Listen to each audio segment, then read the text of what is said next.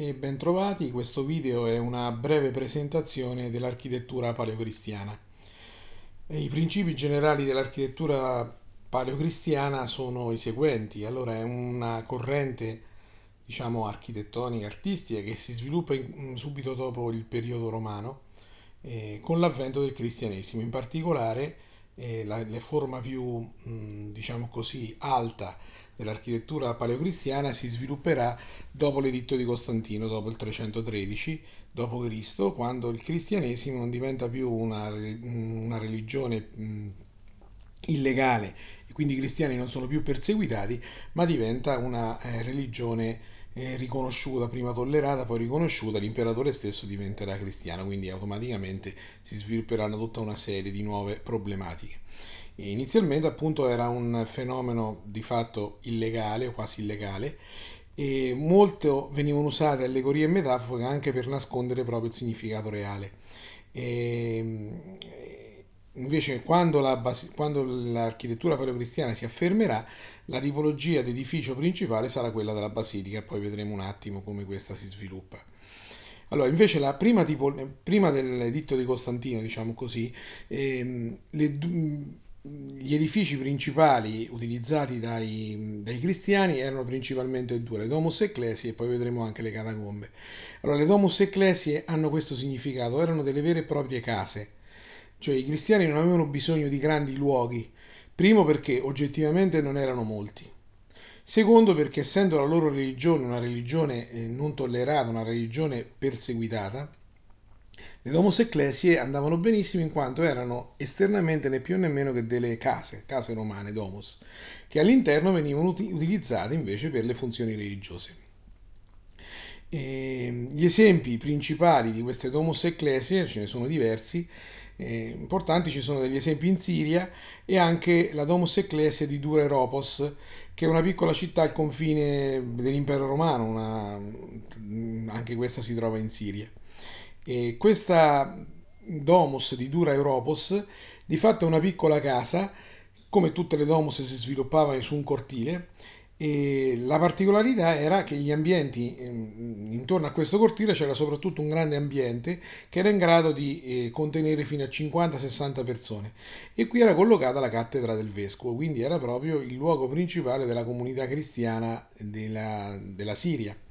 E e in questa grande sala, insomma abbastanza grande sala, non grandissima, 50-60 persone, c'erano delle decorazioni, quindi c'era una vasca e, e, c'era un soffitto decorato a stelle che ha proprio questa simbologia e va a significare appunto la, la vita eterna, il cielo, e nella lunetta c'era anche raffigurato il buon pastore con il suo gregge, che sono tutti elementi classici dell'iconografia paleocristiana. Vediamo qui eh, le, un disegno con esploso assonometrico di questa domus, quindi ecco la classica mh, configurazione della domus romana, si sviluppa intorno ad un cortile, la caratteristica è appunto di avere questa sala grande al lato in grado di contenere fino a abbiamo detto 50-60 persone. Altro luogo importante del periodo eh, paleocristiano sono le catacombe. Le catacombe erano né più né meno che dei cimiteri i cristiani spesso si riunivano nelle catacombe soprattutto per la sepoltura dei cristiani. Quindi non è esatto dire che le catacombe erano un luogo nascosto sottoterra dove i cristiani mh, mm, si riunivano per non essere controllati, per non essere visti, in quanto le catacombe erano dei cimiteri che i romani conoscevano benissimo.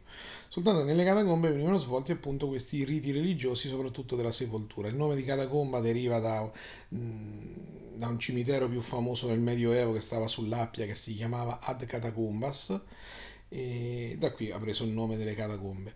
E le catacombe erano sottoterra, erano, come si può vedere da questa immagine, sono visitabili anche oggi a Roma più di una catacomba, ma anche in altre parti. Ci sono questi grandi cunicoli dove a destra e a sinistra ci sono appunto questi loculi dove venivano appunto seppelliti, seppellite le varie salme e semplicemente venivano chiusi con delle lastre di marmo oppure con delle decore con una moneta che andava a raffigurare, a insomma identificare chi era la persona sepolta in quel posto.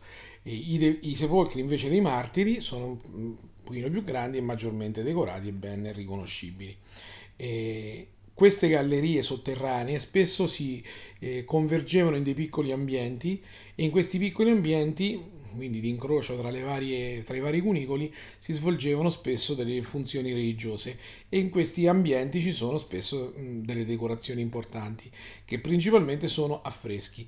E che cosa facevano? Spesso utilizzavano la stessa iconografia del mondo romano, ma con un significato nuovo. Questa è un po' una caratteristica generale anche a livello architettonico del periodo paleocristiano.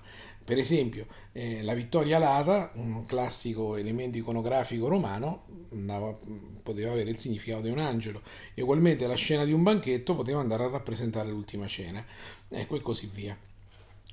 Con, la, con l'editto di Costantino sorge un problema nuovo, cioè quello di eh, innanzitutto avere un luogo rappresentativo.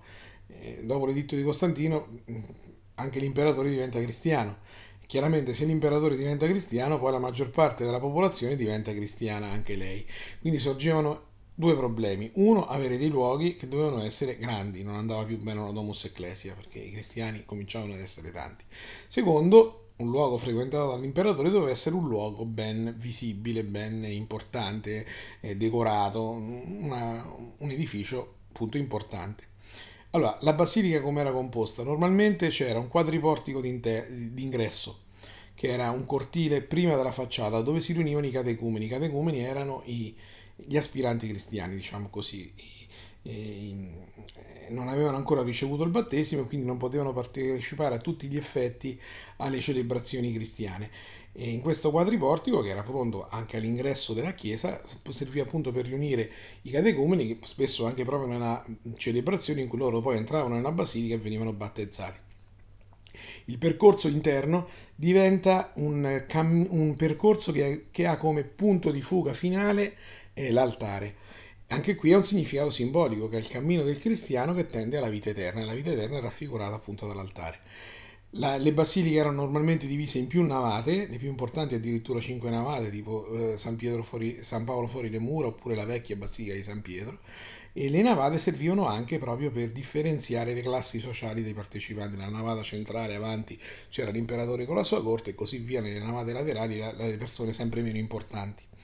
E è presente un transetto che è il braccio finale, che normalmente ha la forma di croce, anche questa è una simbologia ovviamente cristiana.